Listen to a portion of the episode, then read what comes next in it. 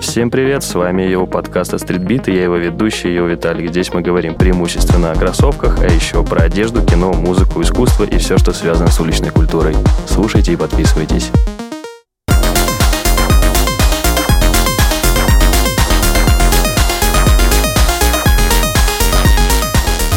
Всем привет, с вами его подкаст от Streetbeat.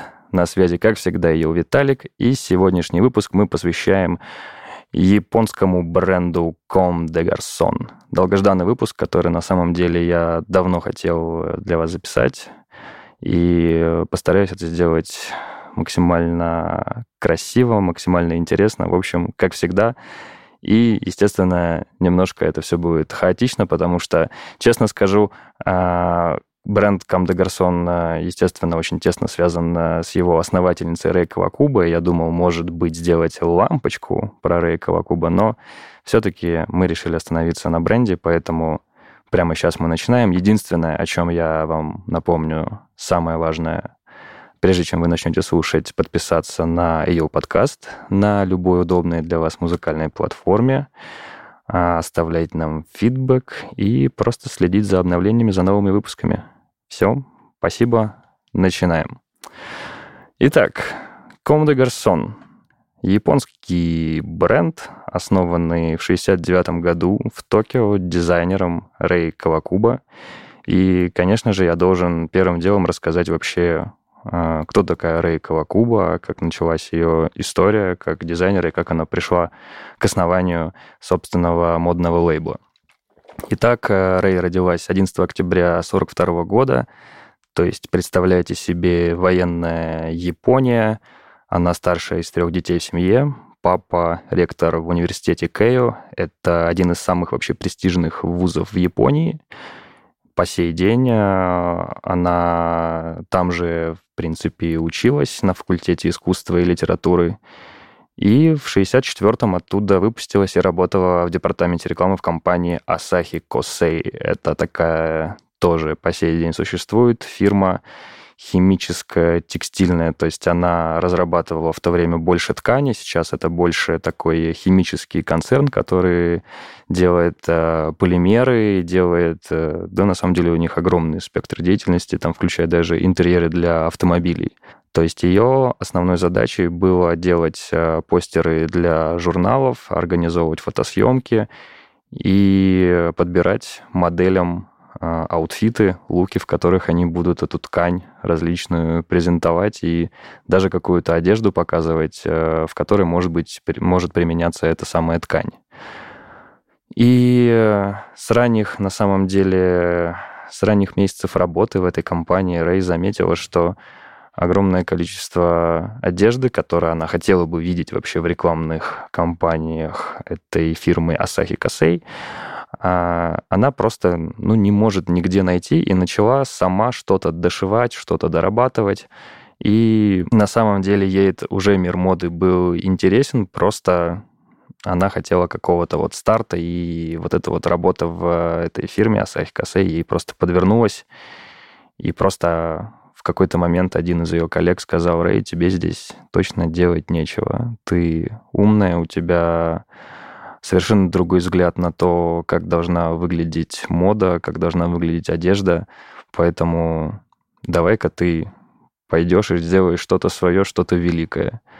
Ну и, в принципе, так и получилось. Рэй э, в 67 году из этой фирмы ушла и начала работать как независимый стилист. Еще немного расскажу про ее семью. Родители Рэй Кавакуба достаточно рано развелись, что было на самом деле очень необычно и, скажем так, вообще из ряда вон выходящее событие, что семья в Японии, тем более в такой достаточно консервативной стране в те годы, что кто-то разводится, но при этом причина какая была развода у ее родителей, женщина в те годы должна была просто сидеть дома, воспитывать детей, и просто, ну, семейная жизнь превращалась в рутину. А мама Рэй хотела работать учителем, ей это очень нравилось, а ну вот брак и такой достаточно непростой характер ее мужа это делать не позволял.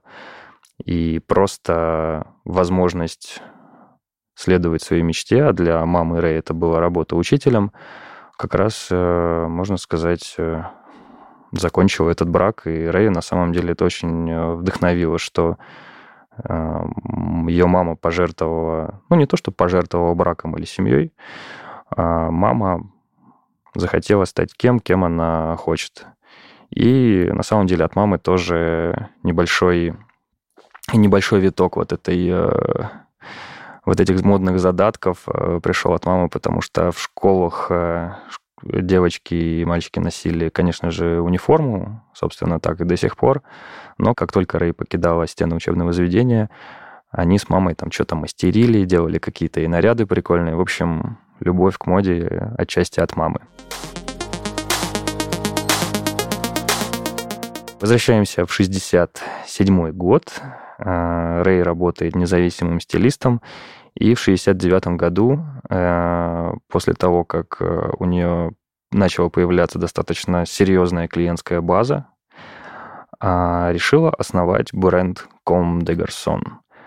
Что это вообще такое? И это на самом деле кажется, что будто бы странный выбор для названия японского лейбла. Но тут я должен обязательно сделать ремарку про то, откуда это пошло. Кам де гарсон переводится с французского как «мальчики». То есть э, это некая аллегория на то, что бренд, может быть, изначально планировался как только лейбл женской одежды, но, в принципе, с потенциалом стать гендерно-нейтральным.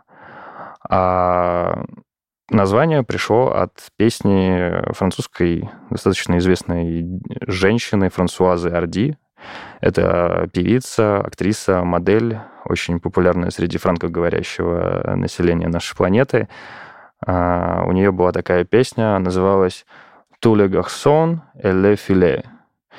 А, надеюсь, правильно сказал, я французский не говорю, но переводилась она как «All the boys and girls». И вот в этой самой песне там была такая строчка «Comme les garçons et les filets du mon âge». Uh, like Boys and Girls of My Age. То есть это такая была романтическая песня о том, как uh, девушка ищет любви, ищет романтики. И на самом деле Рэй Кавакуба, хоть она и такая uh, достаточно закрытая от внешнего мира человек, даже по сей день очень редко дает интервью, очень редко общается с прессой, Э, немногословная, молчаливая, но при этом очень сильная, бесстрашная и на самом деле очень романтичная натура. А скажу еще немножечко про Франсуазу Ардию, женщину, которая записала эту песню. Она, интересный факт, в 1963 году представляла Монако на Евровидении и даже заняла там пятое место была лицом а, таких брендов, как Ив Сен Лоран, Пака Рабан, играла в кино, даже у Жан-Люка Гадара, насколько я помню, сыграла. В общем, такая. Я не знаю, в какой момент э, и где вообще Рэй Кавакуба услышала эту песню, но круто, что такие источники вдохновения были в 60-е годы, и песня стала э, стала брендом практически. Ну, в общем, такая интересная история. И, повторюсь, в 69 году официально запускается Кам де Гарсон, и сначала это был бренд женской одежды. Первые коллекции э, были в основном э, в черном цвете. Э, Рэй много экспериментировала с различными лекалами, с срезами, пропорциями. И вырисовывался в какой-то момент, будто бы идеальный баланс между французскими и японскими мирами моды, хотя черный цвет вообще для мира моды был не то чтобы неестественный, его никто практически не использовал. Но в Японии Кам де Гарсон пользовался популярностью, и уже в 1975 году э, открывается первый бутик Хотя в то же время Кам Гарсон продавался в разных универмагах, э, в различных магазинах. То есть про бренд много кто знал. И э, тоже важный момент, Кам де Гарсон своим клиентам, своим постоянным покупателям, он э, давал что-то, чего вот вообще в принципе не было в моде.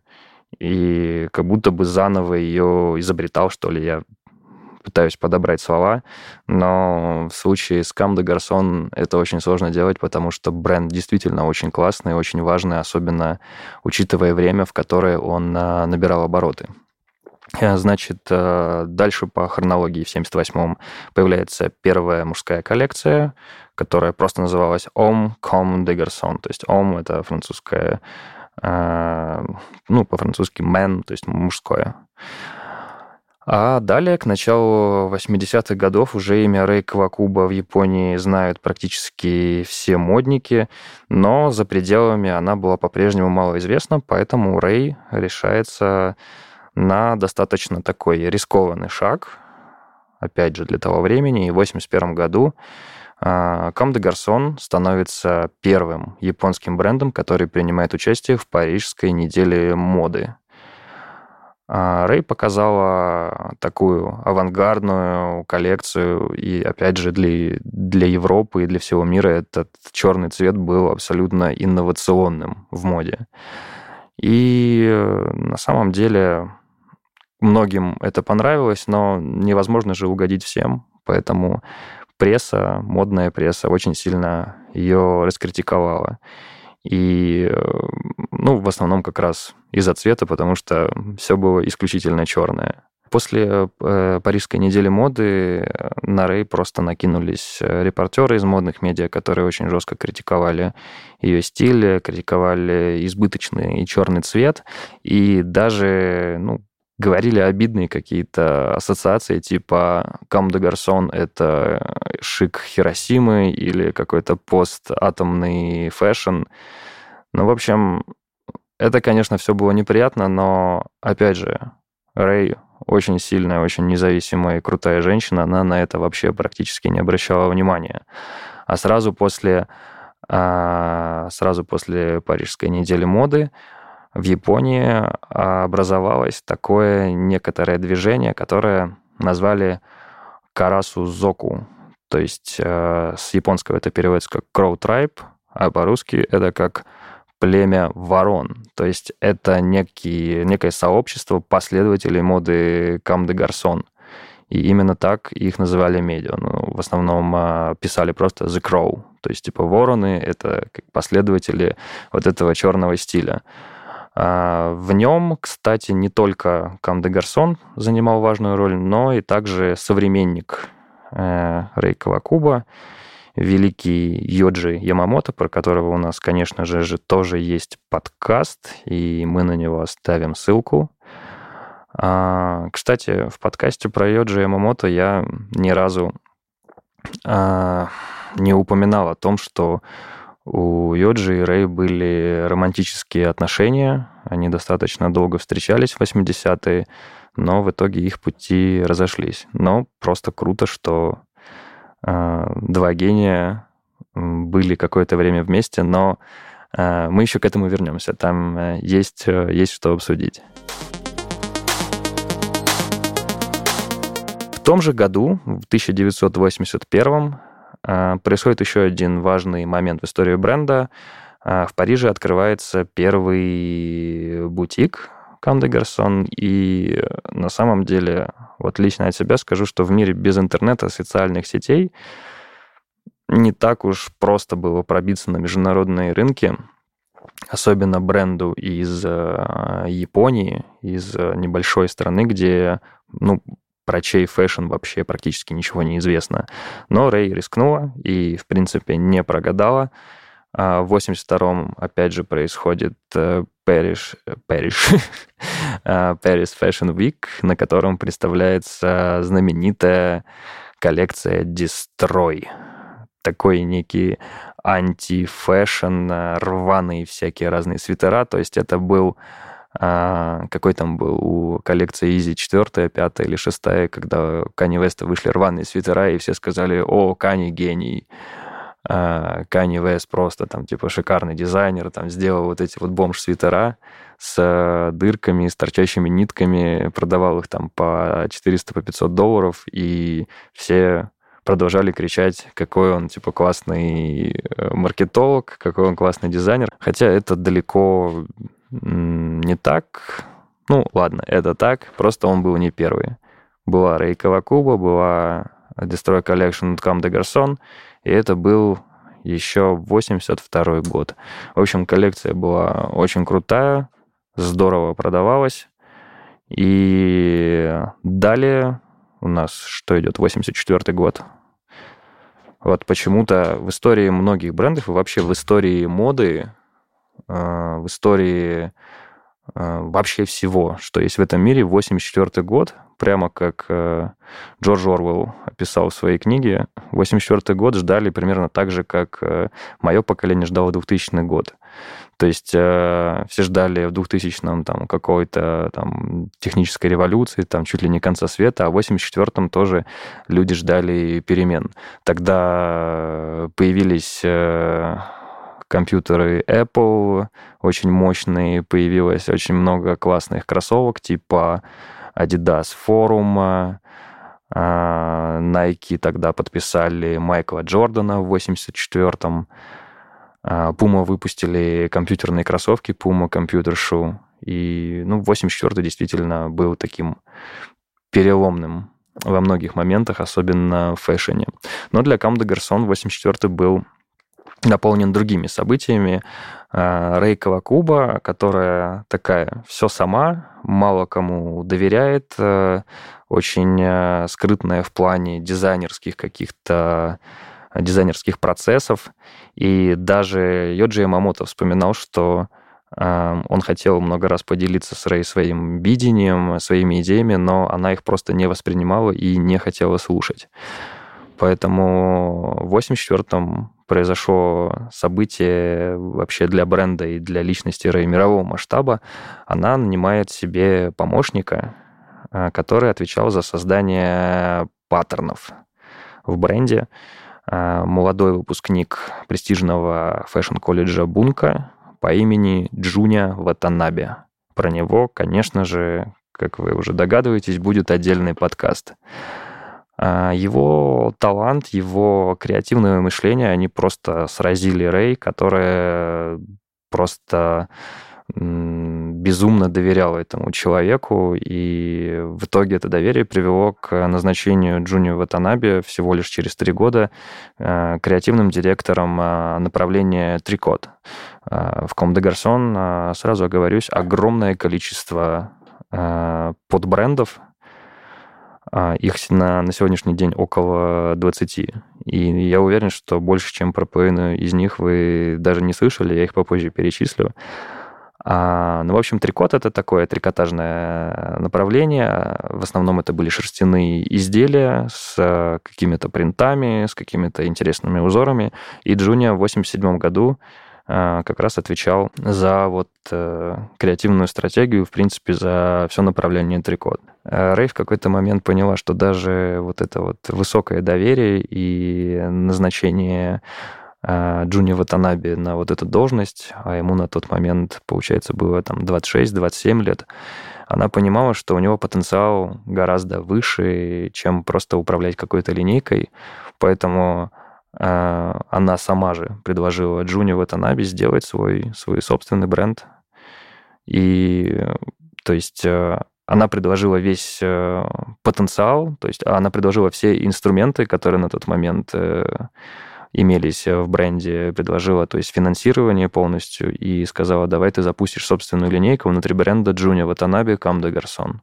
И в 92 году как раз это происходит, появляется Джуния Ватанаби Кам де Гарсон, который существует по сей день.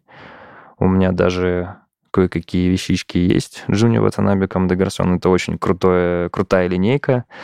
А, кто-то воспринимает ее отдельно, как Жуни Ватанаби, кто-то отдельно, как Кам де Гарсон, но на самом деле это как два бренда, которые как единое целое, то есть э, э, дизайнерский гений Джуни с со всеми инструментами, со всеми тканями, со всеми лекалами, которые были у Comme des Garçons. Это был 92 год. Также, возвращаясь к направлениям бренда, то есть в 88-м э, они делают подразделение Short, которое занималось в основном э, рубашками, который по сей день существует. В 93-м э, Parfums, где всякие различные духи выпускались.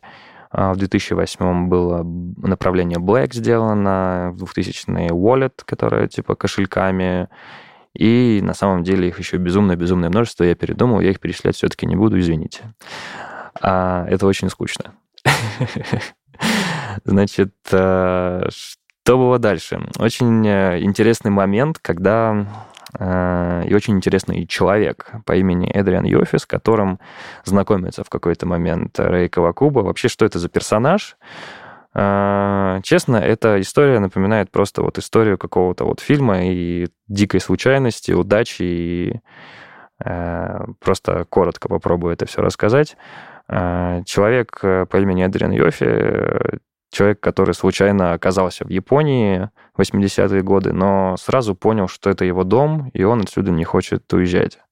У него не было никакого опыта в фэшне, не было никакого опыта в бизнесе, но в какой-то момент, когда он только-только переехал, его родная сестра Роуз из Англии, а переехал он как раз из Англии, из Лондона, начала компанию по производству шерстяных изделий, и ей нужен был дистрибьютор в Японии, на что Эдриан откликнулся и начал а, достаточно успешно, к сожалению, не помню название ее бренда, но достаточно успешно начал продавать ее шерстяные свитера, кардиганчики, жилетки и успешно вывел бренд сестры на японский рынок. Он очень быстро втянулся в мир моды, и ему очень сильно импонировал бренд Comme des Garçons, и он в какой-то момент заметил, что практически все деньги тратит на шмотки, преимущественно на Comme des Garçons.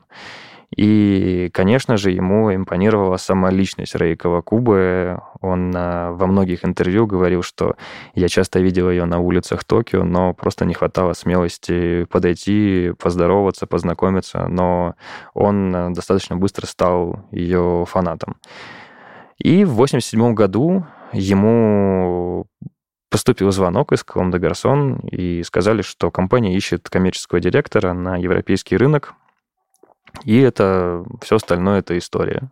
То есть, естественно, он познакомился с Рей Кавакубе, она тоже начала ему достаточно быстро доверять. Э, позже Эдриан Йоффи стал президентом а сначала он отвечал за все бизнес-операции, очень сильно разгрузил Рей Кавакубе, что она могла всецело заниматься дизайном одежды, а он уже взял на себя всю операционку. Позже он стал э, президентом Comme des Garçons, а еще чуть позже, в начале 90-х, э, они стали мужем и женой. То есть Эдриан Йофи и Рей Кавакуба счастливы вместе. Звучит так по-русски. Но они действительно счастливы вместе, они очень крутая пара, очень любят друг друга, и на всех модных показах они всегда вместе, на всех открытиях магазинов, э, магазинов на выставках. То есть э, нет ни единого сомнения в том, что э, их союз действительно очень классный, и они как будто бы друг без друга в рамках Кам де Гарсон и в обычной жизни, ну вот как... Ну, это как будто что-то неправильное. Что еще очень важно знать про бренд Comme des Garçons? Конечно же, самая известная массовая линия Comme des Garçons. Э, важно, что она еще не привязана к сезонам. Это, конечно же, Comme des Garçons Play. И логотип Play, который, я думаю, многие из вас знают, красное сердечко с глазами и без рта, э, он, скорее всего, стал самой узнаваемой деталью марки хотя придумали его абсолютно, абсолютно случайно. А, в какой-то момент э, в начале 2000-х э, Рэй Кавакуба, которая всегда для своих вот этих all black э, коллекций, она вдохновлялась очень сильно панк-культурой, и создавая одну из будущих коллекций, она запросила эскизы у одного польского графического дизайнера по имени Филипп Паговский. Паговский изучил тему коллекции, посмотрел туда-сюда, прислал свои варианты дизайна. Вообще он такой, типа, колорист был, очень любил цвет. и вообще не понимал, зачем к нему обратилась Рэй Кавакуба. А, но в итоге он ей прислал какие-то варианты дизайна. Вместо подписи под своими работами сделал такое красное сердечко с глазами. Возможно, он именно в этом сердце увидел саму Рэй, что вот э, увидел эту романтическую натуру, про которую я в самом начале рассказывал, э, сильную, но, опять же, немногословную и достаточно тихую, поэтому, я думаю, он решил ну вот по разным теориям, то есть тут э, много вариантов, но я придерживаюсь как раз того, что э, он э, вроде история звучит как случайно, но мне кажется, абсолютно не случайно он этот автограф поставил. То есть сердце с глазами, но без рта. И логотип получился действительно очень-очень сильный. И как э, вспоминала позже Рэй Кавакуба, что она для той самой коллекции хотела найти какой-то образ, какой-то логотип, который может передать вот этот самый характер ее бренда. Как э, крокодилу Лакост, ей нужен был свой собственный крокодил. И, конечно же, очень важный момент, э, Рэй хотела дать людям узнать, что именно это какая-то конкретная вещь, она сделана Кам де Гарсон, и вот этот вот новый логотип, повторюсь, в 2002 году сделанный, он как раз дал ей такую возможность. И когда она его увидела, увидела эту подпись, сразу подумала, что, наверное, это оно. И э, когда запустился Comme de Garçon Play, это такая коммерческая история, более доступные вещи, футболки там по 100, по 120 долларов, э, рубашки, футболки, полосатые лонгсливы, конечно же, худи, которые можно найти практически в каждом универмаге мира, Nordstrom, Barneys. Э, мне один раз довелось побывать в магазине Comme de Garçon Play. Это, кстати, забавная история. Я был 7 лет назад в Сингапуре, и я уже прекрасно знал о существовании de Garçon, у меня были, было несколько футболок с сердцами. И я зашел э, в магазин, офигел, когда увидел the Garçon Play. Э, решил потратиться. Очень хотел себе кардиган, на который накопил тогда. Он каких-то бешеных денег стоил, что-то в районе 300-400 долларов. И подошел, увидел э, такой коричневый с черным сердцем и меня один момент очень сильно удивил. Я спрашиваю консультанта, а, а где примерочные? Он говорит, а у нас нет примерочных. Я говорю, почему? Он говорит, ну, мы не хотим, чтобы вещи примеряли, это политика бренда. Если вам нравится, можете там, не знаю, прислонить там к спине, э, что-то еще сделать, но примерочных у нас нет. Вам нравится, типа, покупаете. Не нравится, уходите. Я был просто этим сражен, но в итоге купил Интересно, принимали ли они возвраты, если что-то не подходит. Но это уже совсем другая история, но просто забавно. Далее, что было еще? Э, в 2009 году начинается сотрудничество, которое продолжается по сей день. Кстати, в этом году 15 лет, как Ком де Гарсон работает с Converse. Думаю, тоже не раз вам попадались эти кеды. Чак Тейлор All Star, самый известный продукт Converse, самый известный в мире кеды. И, в принципе, первое, что приходит на ум при слове кеды, это Чак Тейлор All Star Converse, которые выпускаются больше ста лет, э, практически там без э, единого изменения в конструкции. Но в девятом году свет увидели как раз первые коллекции Converse Comme des Garçons, то есть кеды с сердцами по бокам, а, куча вариантов, куча расцветок было, то есть э, где-то большие сердца, где-то маленькие, где-то кеды низкие, где-то высокие, но, в общем, это уже как такая регулярная вещь, и да, у меня такие тоже есть, сколько лет, пять уже, наверное, ношу. Кстати, достаточно, ну, я не буду там говорить про красоту, не красоту, это все субъективно, мне очень нравятся эти кеды. И, кстати, одна из первых моделей Converse, которые начали использовать э, стельки Ortolite для мягкости, потому что э, ну, вот 10 лет назад, я вспоминаю конверсы, которые я носил, они были, конечно, супер дубовые. А с Ortolite, э, с этой стелькой, они как будто вообще по-другому начали носиться. И я был приятно удивлен, что в Кам де Гарсоне я вообще просто для себя до покупки этих кед немножко забыл про конверс, и у меня практически не было ничего от этого бренда. Но с Comme des Garçons я как-то по-другому на это все посмотрел, и по сей день они у меня есть, ношу. Классная вещь.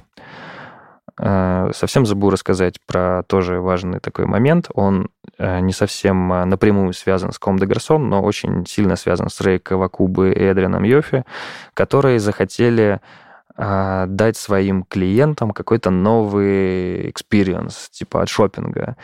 Мы же всегда очень много задумываемся о том, как, как вообще бренды, особенно дорогие бренды, украшают свои магазины, чтобы ты был э, сражен не только одеждой, а о том, как все внутри сделано. Там Louis Vuitton, Gucci, Prada.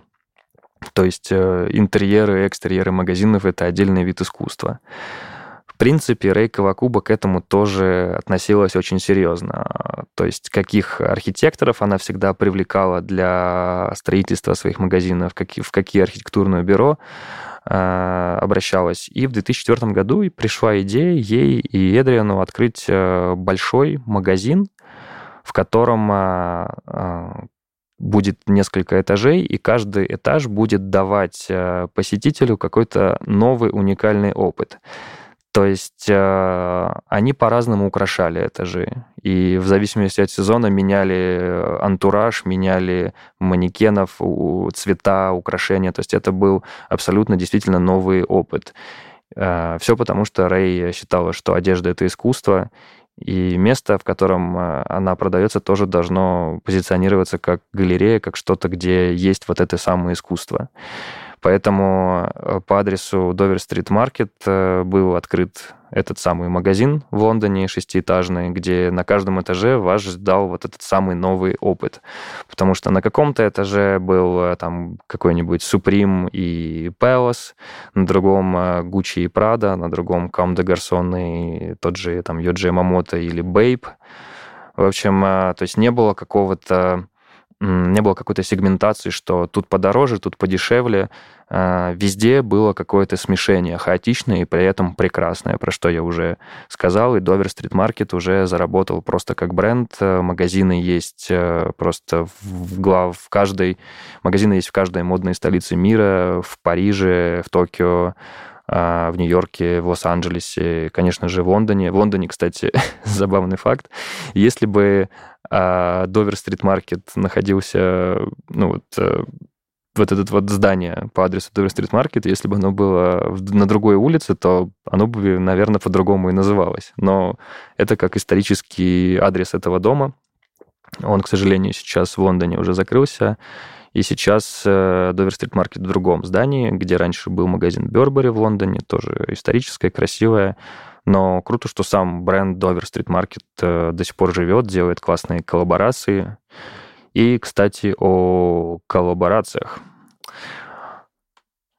Этот момент я совсем, ну не то что упустил, а я его всегда оставляю напоследок, но количество коллабораций, конечно, у Comme des Garçons безумное. Это и Chrome Hearts, и Louis Vuitton, и Supreme, а, тот же Converse, э, Lacoste, э, Chrome Hearts. В 2008 году была коллекция для H&M, еще до того, как H&M делал с Versace, с, э, с Balmain, я помню, коллаборация была, но вот один из первых брендов, с кем H&M заколлабился, был Comme des Garçons. Кстати, тоже забыл момент про Dover Street Market, что это был первый международный э, продавец, то есть первый магазин, в котором э, выставился российский дизайнер Гоша Рубчинский, который э, познакомился на одном из ужинов э, с тем самым Эдрианом Йофи, так получилось, что лондонский Street Market э, стал первым э, магазином где, э, за пределами России, где продавался Гоша Рубчинский. Он просто Эдрину показал фотки своей коллекции, ему понравилось, они начали продавать. И сначала вообще, то есть Ком де Гарсон и Street Market отвечали только за продажу вещей Рубчинского, но в какой-то момент, когда бренд Гоши был на грани закрытия, было, скажу честно, дорогое достаточно производство. У Гоши Рубчинского качественные шмотки, кто бы что ни говорил, были, по крайней мере. А Гоша Рубчинский продал свой бренд а, Йофи и Рейкова Куба, хотя сам остался его креативным директором. То же самое произошло с брендом а, Гоша Рубчинский ГР Униформа, который пришел на смену самому бренду Гоша Рубчинский. И также Кам де Гарсон владели всеми правами на марку, а за дизайн отвечал Гоша. Но сейчас у него новый этап карьеры вместе с Кани Вестом было бы круто, конечно, что-то про это узнать, что-то про это послушать и когда-нибудь вообще записать подкаст с Гошей Рубчинским. Но когда-нибудь, если вдруг Гоша Рубчинский это слушает, Гоша, буду рад с тобой поболтать здесь. Конечно же, хочется вам рассказать и, конечно же, показать, какие были кроссовки, Э, в коллаборации, какие были кроссовки созданы в коллаборации с Кам де Гарсон. Это очень такая глубокая тема, заслуживающая также отдельного подкаста, тем более видео подкаста. Огромное количество кроссовок было создано. Что меня удивило, в очередной раз э, я понял, что ни одного силуэта совместно с Adidas почему-то не было сделано, но с Vans, а, Nike, Solomon, Asics, New Balance, безумное количество всего было сделано. Даже Timberland, я помню, коллаборации были. А, первая вышла в 1999 году коллаба. Это был Nike, насколько я помню. А, так, а модель называлась э, Nike Zoom Heaven. Причем э, это был такой экспериментальный проект Nike, Nike Alpha Project. Мне кажется, я в, подкасте про Nike про него рассказывал, когда а, Nike выкатили огромное количество таких экспериментальных э, силуэтов, типа Nike Zoom GP, перчатки знаменитые Гарри Пейтона, когда вышли Air Presto, кроссовки, у которых не было размерной сетки, точнее, она была, но не традиционная такая, типа S, M, L, XL, то есть э, это как такие носки со шнуровкой. Точнее, это был даже 2000 год, но не суть. Это тоже был Zoom Alpha Project. И среди этих моделей был Nike Zoom Heaven. Самое интересное, что различить э, коллабную и не коллабную версию было легко и сложно одновременно. Там просто в районе Мицоли была такая красная деталька, а у обычной ее не было. Вот, в принципе, и вся дизайнерская идея. Но хотя это был э, такой буст, конец 90-х годов, коллаборации с Comme des Garçons. Это очень круто было, и Nike это сотрудничество продолжили и продолжают по сей день. Для меня лично самое крутая, наверное, обувь, которая была создана между, в коллаборации между Nike и Comme des Garçons. Это, конечно же, э, Nike Shox Total 2019 года. Какая это классная пара, и это один из моих кроссовочных граалей. Э, было две версии, черный и полностью черный, и полностью белый, из такого плотного, я даже не знаю, что это за материал, типа нейлона, с какими-то такими э, рваными, как будто бы, как будто, знаете, взяли, покрыли нейлоном и неаккуратно вот так вот ножницами подрезали вот э, сверху, где шнуровка идет, и по бокам, где логотип, ну и еще в задней части. А сверху дополнительно это украсили такой мощной золотой цепью Кам де Гарсон, которая как раз э, у шоксов э, у Total, то есть у них такая платформа как будто бы на таких колоннах, и там есть э, в центральной части такая прозрачная часть, в принципе, там между колоннами есть эта часть, но она именно в центральной эта цепь проходила, и сверху как раз украшала, э, ложилась на шнуровку красиво вот этот Кам де Гарсон в три уровня. Это просто безумно-безумно крутая пара. Когда-нибудь, когда-нибудь она у меня будет. Но были как бы модели там и попроще, были, я помню, фомпозиты, очень, э, с очень интересным паттерном таким круговым. А, были кортезы, были форсы, Кам де Гарсон. А сейчас, э, кстати, готовится очень, готовится к релизу очень крутая коллаборация с New Balance. Мы в этом году увидим с вами макасины на базе модели 1900 1906R, если мне не изменяет, да, 1906R. А, будут такие прикольные черные макасы. Представьте, макасы на подошве New Balance, такие ну, точнее, это не макас, это лоферы. Это полноценные кожаные пенни-лоферы на подошве New Balance. Я думаю, это будет просто что-то с чем-то. Были уже, кстати, коллабы New Balance. А, в прошлом году мы их увидели. Ну, на мой взгляд, ничего необычного, но вот а, пенни-лоферы на базе 1906 это... Я бы на это посмотрел, как минимум, живую. А... Что еще сказать?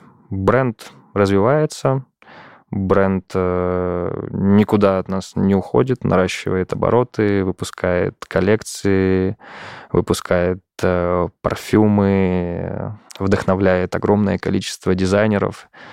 А, то есть э, Рэй Кавакуба, наверное, я хочу провести некую параллель. Э, это как бы прозвучит немного странно, но вот как Киткади — это кумир ваших любимых рэперов, так и Рэй Кавакуба — любимый дизайнер ваших любимых дизайнеров, потому что и кто только не вдохновлялся, это Мартин Марджелла, точнее, правильно, Марджела, как я недавно узнал, Хельмут Лэнг, э, не знаю, Марк Джейкобс. То есть э, сложно найти дизайнера, который не вдохновлялся и не знает ее э, имени в мире моды. То есть можно спокойно вообще сказать, что Рейкова Куба э, тоже можете закидать меня помидорами, но среди дизайнеров э, женщин для меня, наверное, это важнейшая персона.